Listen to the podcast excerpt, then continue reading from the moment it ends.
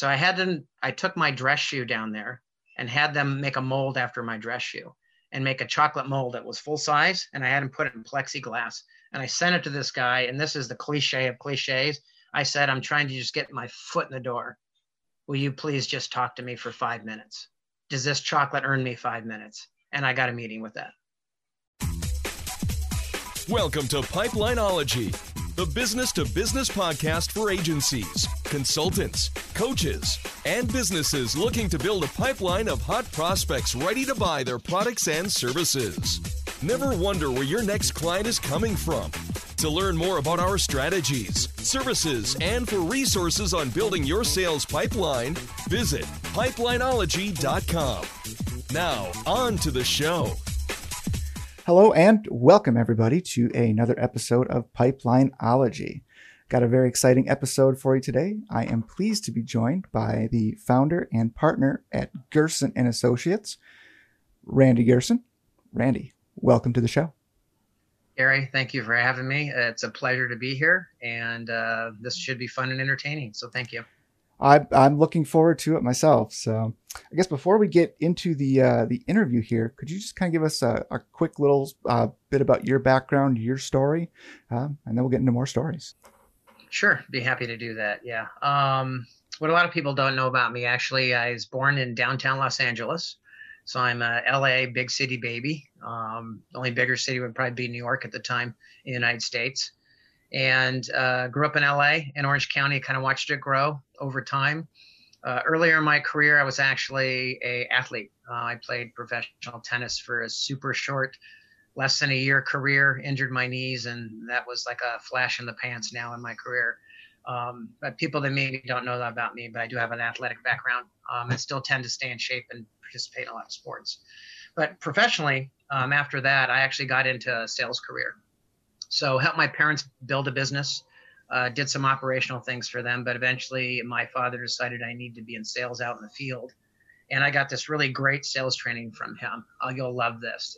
He put a pitch book together, which was just samples of the materials that we created, a cover on it with the company's name, bought me a new suit at 24 years old and kicked me out the door and said, go sell. That was my training. Oh boy. So really zero training at all. He says, go out and talk to people. And he just gave me a list and said, go bang on door. That's literally was my sales training for my dad. And those that know my dad know that he's got a good gift for getting along with people. So he figured that I've got that gift from him and it should work out fine for me.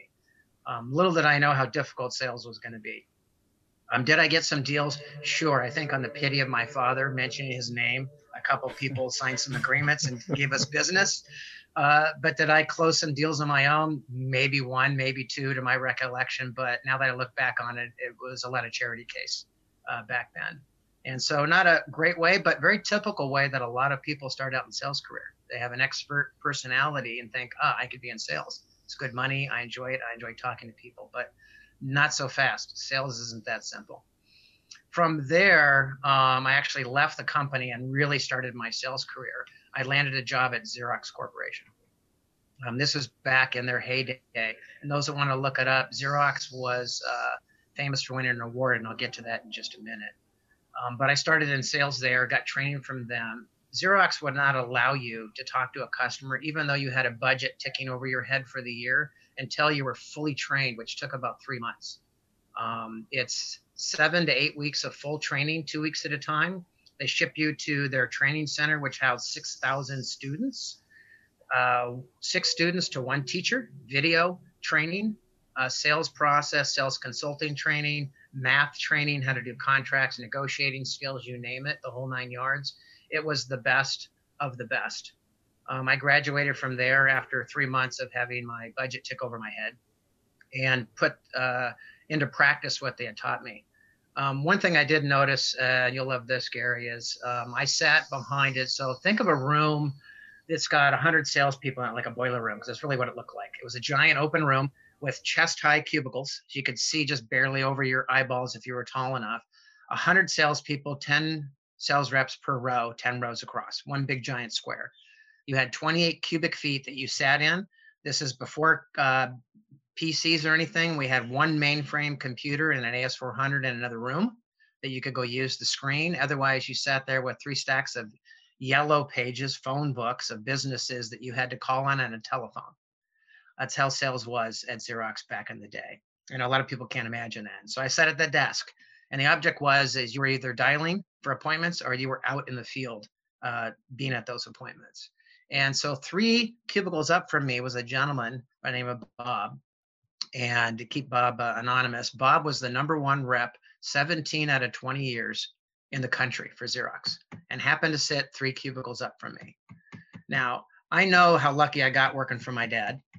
I know that I didn't close a lot of deals. I'm now freshly trained thinking, okay, how do I use this training and how can I make my budget for this year? So I decided to burn another full month of my budget. Now this will be 4 full months, and travel with Bob in the field and find out, what does this guy do with the training that he got that made him #1, 17 out of 20 years? What's different about Bob?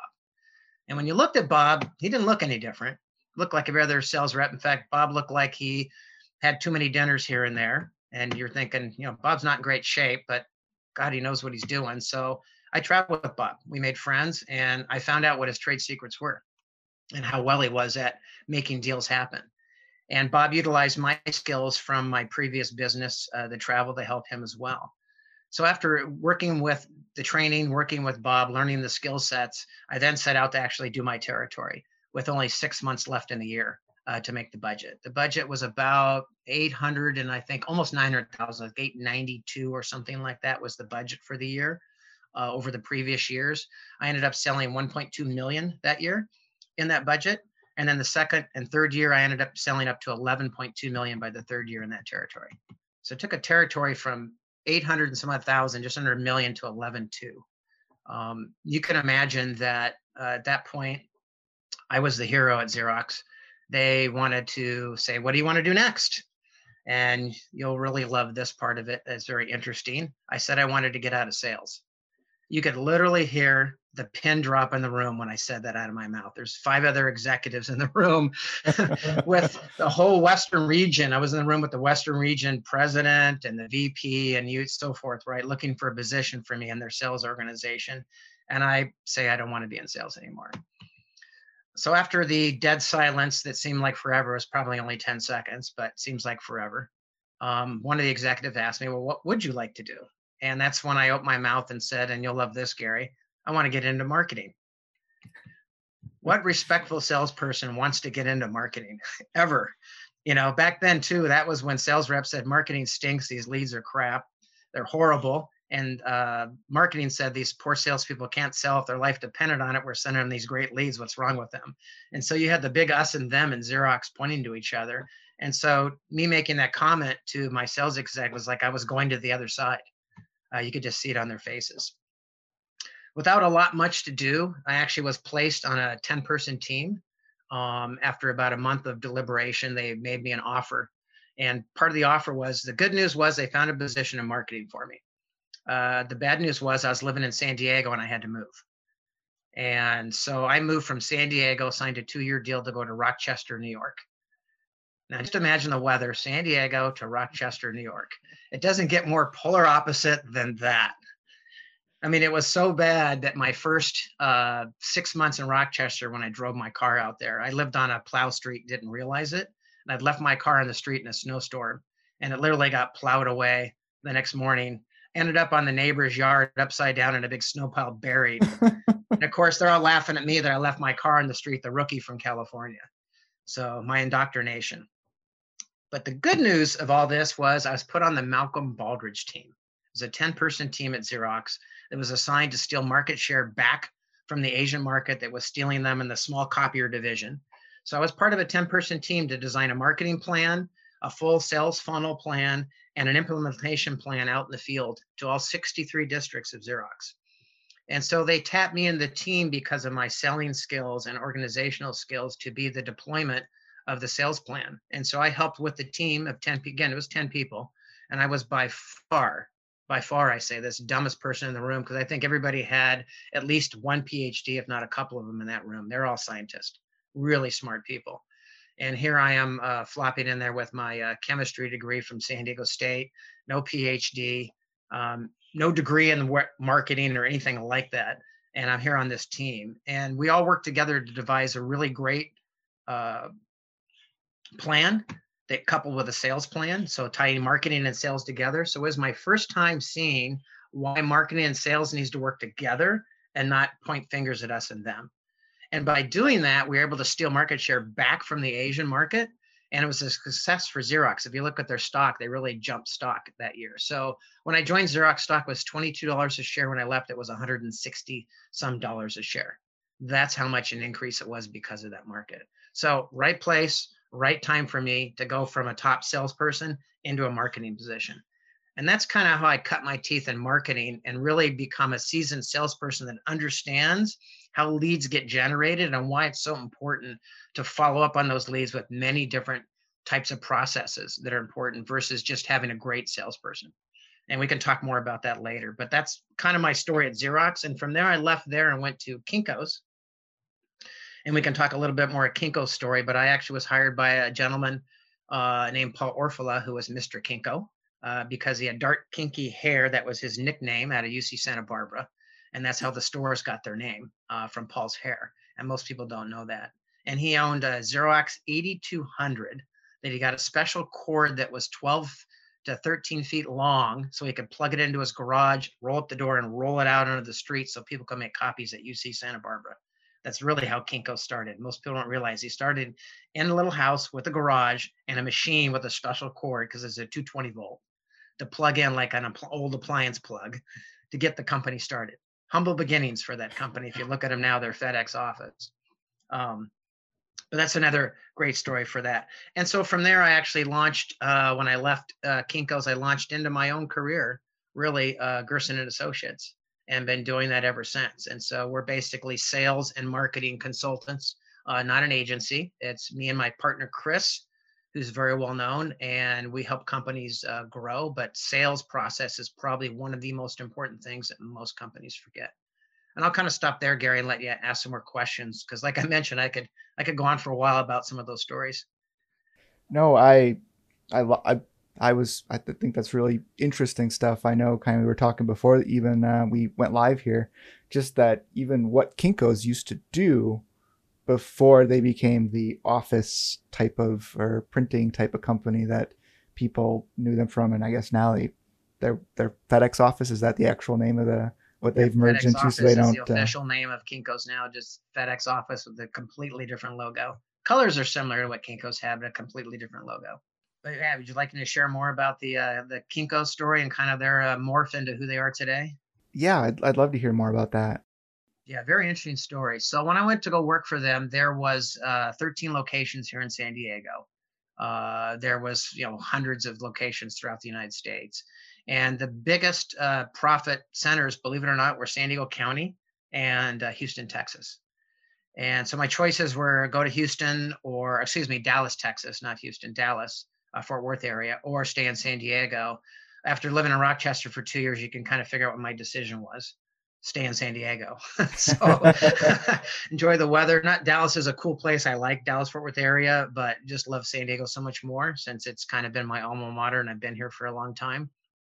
And they had a store downtown that was 1,000 square feet, which was the typical Kinko store. Think of a long rectangular bay. That's usually what they rented out. And they had a few analog copy machines in there, a few self-service machines up front. They did some shipping with both UPS and FedEx back then. So both, they would ship either company, and some post office stuff. If you paid enough, they'd drive it over to the post office and ship through the post office. And that was really the preface at Kinko's. And they were doing mostly prof notes. And what prof notes were in the beginning for Paul, especially in the early days of UC Santa Barbara, was if you had like class, let's say you had a business admin class at UC Santa Barbara, or mechanical engineering, which they're famous for up there at that school. And your professor was Professor John, and he used this textbook and had these notes every semester for his class. Well, Kinko's actually reprinted those professors' notes, put them in little slots on a wall, and you just go look up, you'd walk in as a student, look up your professor, your major, your professor, and grab those notes and pay for the copies. And they just keep replenishing those in there for each student. And so that was their business, was professors' notes. Unfortunately, all those copies were pieces of textbooks that were in there with the professor's notes, previous students' notes that they, the professor authorized to put in there. And they ended up in a giant national lawsuit for copyright infringement. And guess who was pushing the lawsuit? Not the schools, everybody guesses, not the students. Obviously, they wanted the notes, the publishers. The publishers amassed together, I forget who the major publisher were, sued Kinko's for copyright infringement. It took 7 years of courts to get through that. And during that time, Kinko's decided to reinvent itself. And that's actually when I got hired in. So I was there after the professor notes were going in. So this 1,000-square-foot store downtown was a hybrid college notes and then some lawyer copy. And they did a lot of stuff for small law firms that had to copy all these weird side sheets for court cases.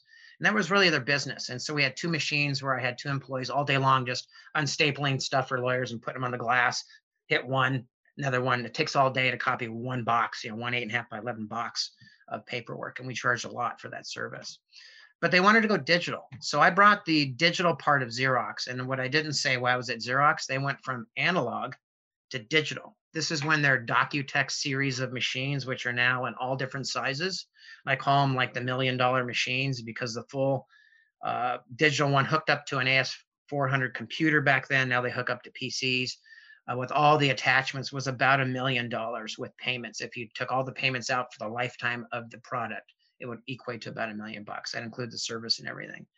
And so Kinko's decided they want to go digital. So we brought that equipment into Kinko's.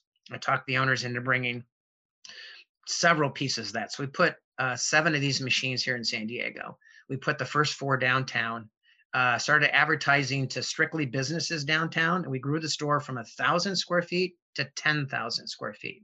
Imagine that, 10 times for all this digital equipment. Then we invited, put a big PR piece out, invited all the businesses, including restaurant groups in the area, which there are tons of restaurants. Our downtown was doing what lots of downtowns were doing back then, revitalizing downtown to the way you see San Diego now. It wasn't like that back then, but it was getting like that. They only had one street with all the nice restaurants, and they now it's the whole downtown area. It just migrated over. And we provided a business atmosphere. So this event was a huge kickoff. We had lights like it was a Hollywood event outside going in the sky. You know, we had golden tickets to get in. I mean, we really produced a huge event for this. And we had business leaders, press show up. And what we did is I designed this little demo that we had done at Xerox in the digital room back in Rochester. And what we had done is we contracted somebody in Ireland that was at Xerox that I knew, somebody in England, somebody in New York, and somebody in St. Louis to be on camera back then in an AT&T camera conference room. Much different, Gary, than what we're doing now with Zoom. This, you had to pay a lot of money and go to a special room to get on camera. So we brought the cameras into our demo room at Kinko's downtown because it was 3 blocks away, the AT&T building. And they, with a lot of money, offered to do this for us. And we showed the guy in Ireland showing the headline of the newspaper that day in Ireland. And we had the same person do that in every city that we had contracted with. And we had them digitally scan those on a scanner, and the whole crowd and press were watching this. You think about this. This was 1993, 94, right in there. Digital wasn't a big thing then. No one even knew what email was back then. You think about it back then. We've come so far in such a short period of time, technology-wise. And all these headlines were scanned. They arrived at the machine digitally. We manipulated them into a 24-page book with 5 tabs for each section. And on the back, we had a hand drawn of a picture of somebody's hand. And then across the top that it said, technology is now in your hands. And we printed these books complete with the tabs, the front and back cover, hot off the press. It was glue bound, so the glue was hot. We made sure we put them in someone's hand so they could feel the heat. And we turned them upside down on purpose so they could see the hand with technologies now in your hands. And that launched Kinko's into the digital age. It cut the headlines here in San Diego. It went across the country. It did so well. We expanded, obviously, Dallas, Fort Worth, next into 10,000 square foot stores. And now that's the footprint that you basically see for a Kinko's store, somewhere between 7,000 and 10,000 square feet across the country, away from their humble roots of the 1,000 square foot store, which was the big store. Paul's idea was to do this and grow this with his board and sell it to an entity that would be interested. The first offer they got, believe it or not, was from UPS. UPS made an offer. Kinko's kind of turned it down, and FedEx came in with a much better offer, and that's how they ended up being with FedEx. and it became FedEx's property and ownership over a 2-year period where they morphed all the stores into FedEx Office over time, including all the TV promotion and PR that they had done with that. Now you're thinking, boy, that's too bad for UPS. Well, not so bad for UPS because they bought my other customer here in San Diego, Mailbox Etc. So Mailbox Etc. turned into the UPS store. That's who they are now. So that used to be a Mailbox Etc., which was my other client. So was I lucky? Yeah, right place, right time, having Kinko's here in Southern California headquartered and Mailbox Etc. and helping both those companies exit plan out was a great position to be in for sales and marketing, to be able to help those companies on, with teams of people, grant you, it took teams of us to do this, to make those sales. But that's the Kinko story. And that's kind of what they're at today. They're the juggernaut of the what we call the small office, home office.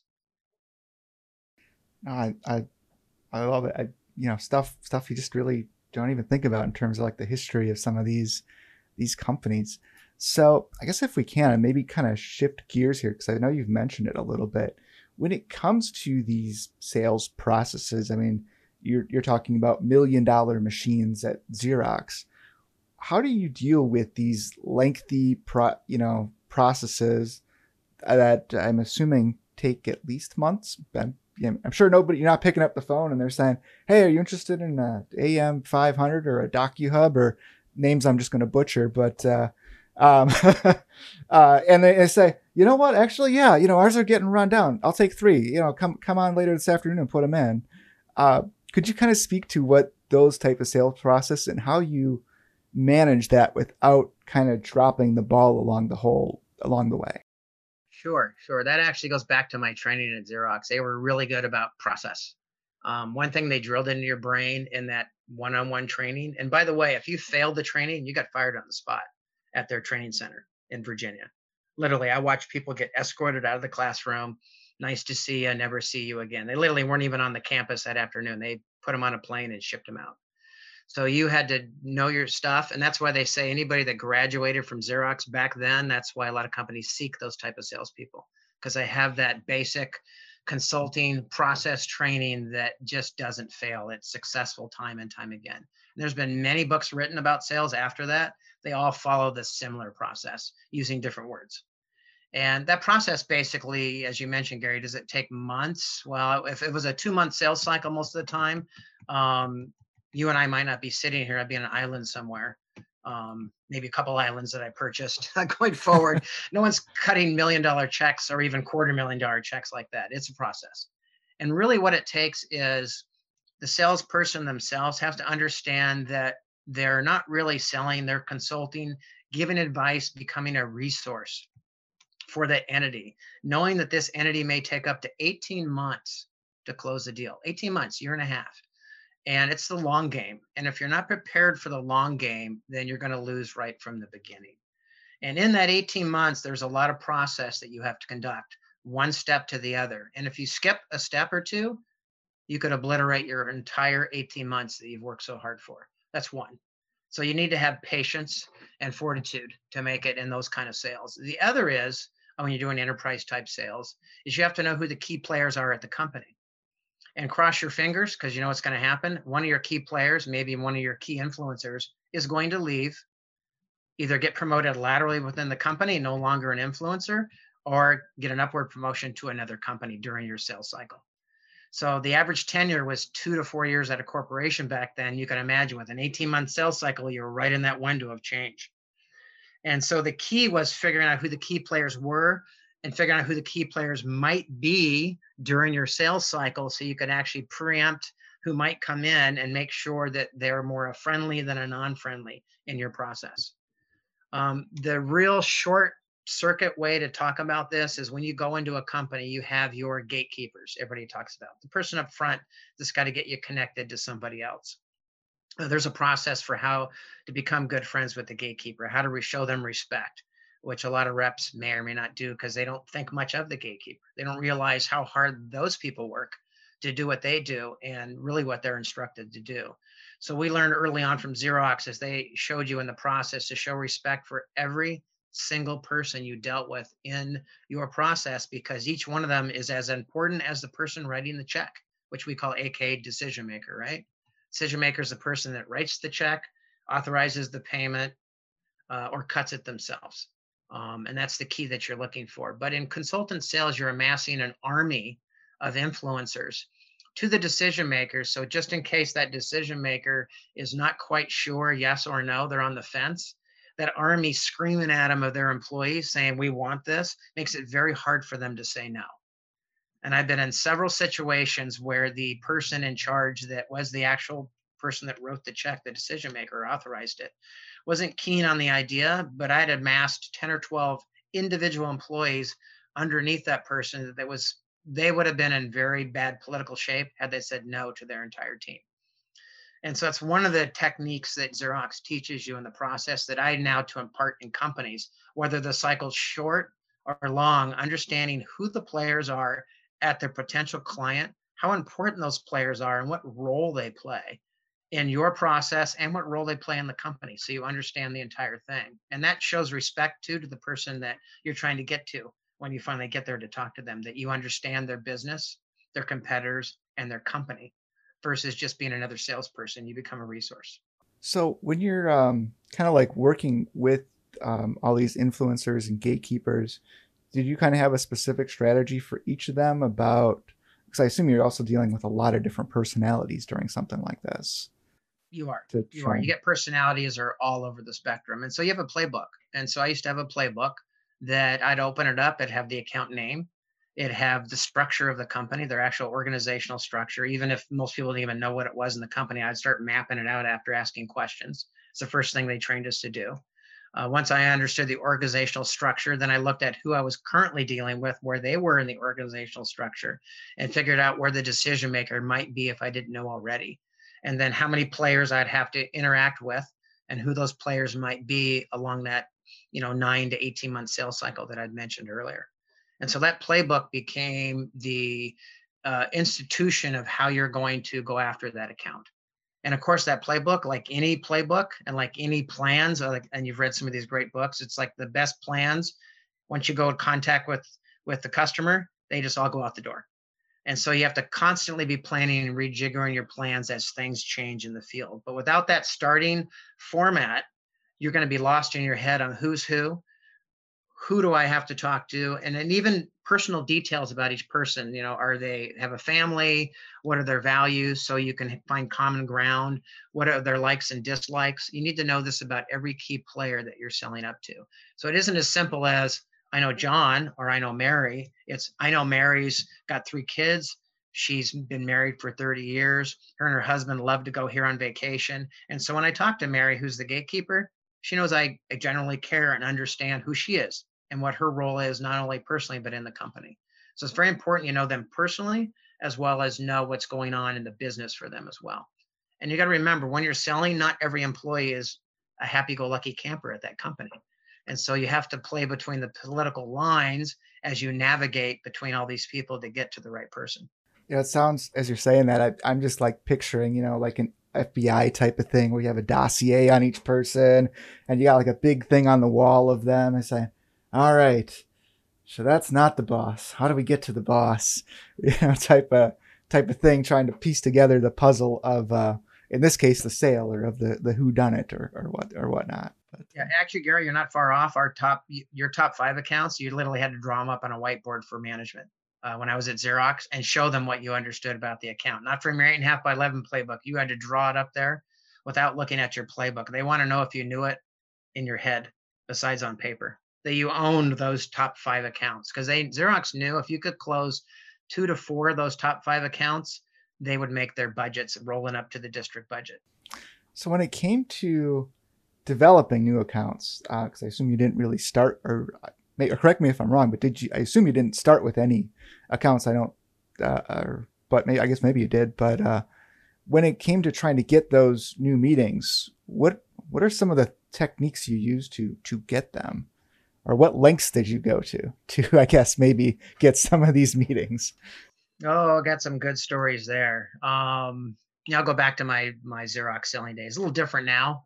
Techniques are a little different today because of all the technology, but pre-massive technology. And I think back, then I did have a mobile phone, but it was one of the bigger, awkward, no smartphones back then. It was just a regular straight phone. It's pre-BlackBerry days, to give you an idea of what cell phone technology. I was one of the few people that had one in my car back then. I had a mounted one. If people remember that, cell phones were mounted in your car back in the beginning. They weren't, unless you got a transportable one that unlocked. It looked like a brick about this big that you'd carry with a handle with a handset on your head. That was the transportable ones, but I had the fully mounted ones back then.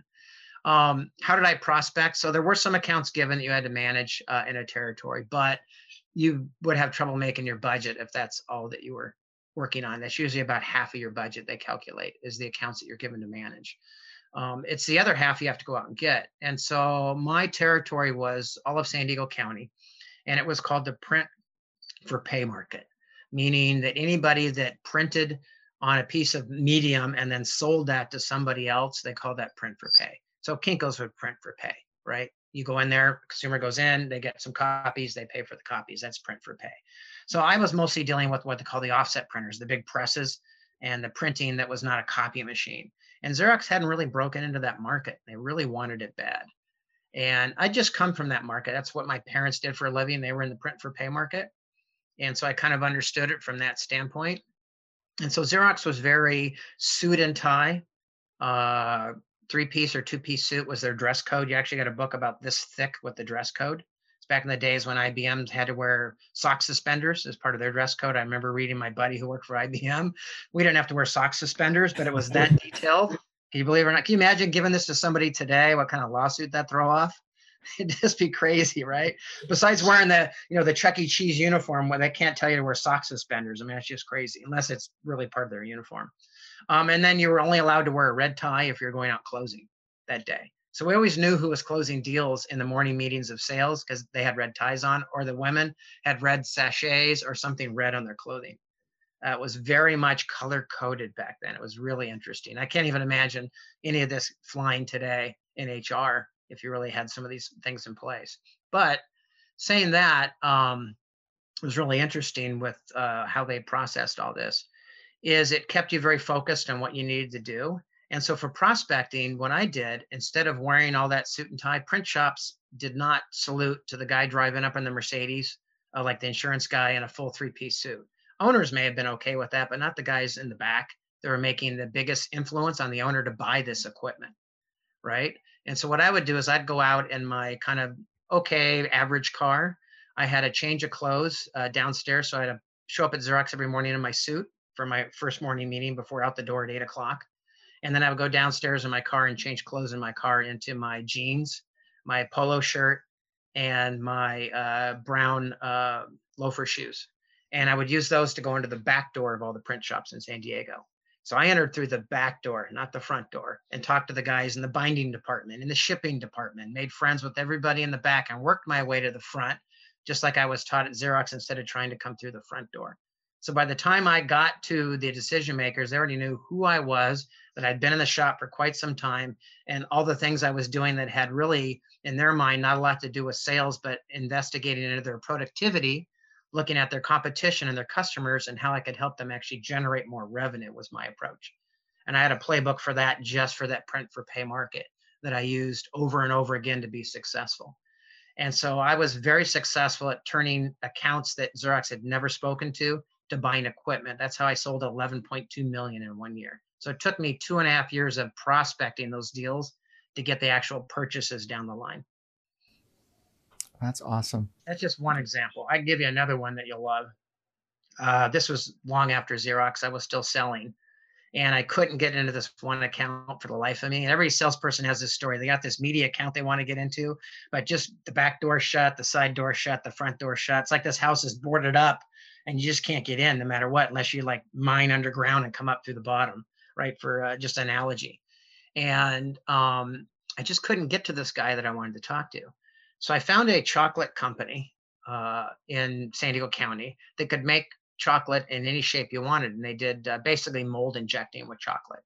So I had them, I took my dress shoe down there and had them make a mold after my dress shoe and make a chocolate mold that was full size. And I had them put it in plexiglass. And I sent it to this guy. And this is the cliche of cliches.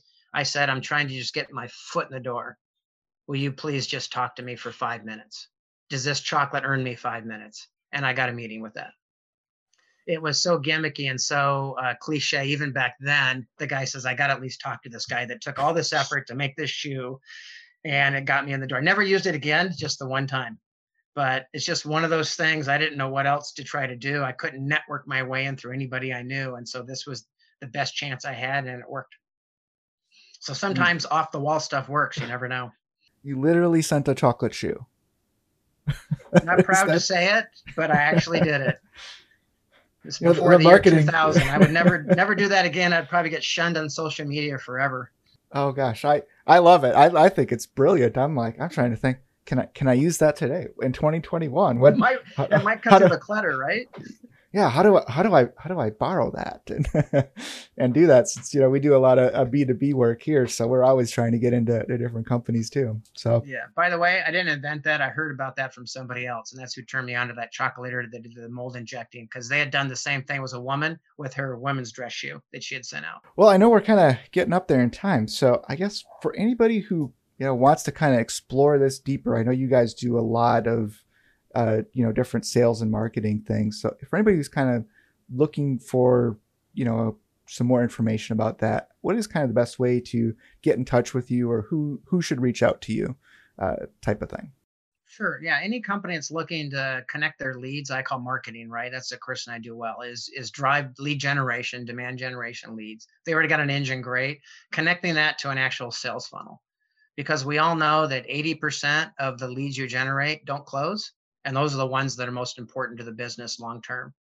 And so developing a process to what to do with the 80% that don't close versus the 20% that are going to close anyway is really what makes a company successful or not. And Chris and I have an uncanny way of developing and showing those processes that I was kind of describing earlier, what to do once you get that lead in the door, and then take it all the way through to close and track it so you know exactly what your metrics are for sales. And it helps you with projections moving forward. Also helps you know when the company is going to have a slowdown or a speed up based on how many leads are in the pipeline in your process. And so those are the kind of companies that are great to talk to us. And Chris and I, you know, for free, we'll talk to any company, you know, cost, just call us up and we'll shoot the gab and give you what we think, you know, and then it's up to you from there, what you'd like to do. We're pretty low pressure kind of company. To get a hold of us, the best way is you can go to our website. It's www.r as my first initial, Randy, Gerson Associates.com. So rgersonassociates.com. You can email me at randy@rgersonassociates.com. Or if you're really aggressive and you want to just call me, I'll give you my cell number. It's 619-851-0265. Feel free to call me, text me. I pretty much answer just about anything. Happy to talk to other professionals in the field that do the same thing I do. Always great to share stories and gain knowledge and become better as a community at what we do. Well, I love it. Well, we'll make sure we share, you know, your website in the show notes, randy@rgersonassociates.com. Check them out, give them a call, send them a text. Absolutely. Randy, thanks so much for coming on today. I really appreciate your time. Gary, thanks for having me. I appreciate it, and I hope the audience enjoyed it, and wish everybody a safe and a happy day. All right. Take care, Randy. Thanks. You bet. Bye-bye. Thanks for listening to the Pipelineology podcast. We hope you enjoyed today's episode and look forward to seeing you on the next one. If you enjoyed this episode, please consider giving us a review on iTunes, Spotify, or wherever you listen to podcasts.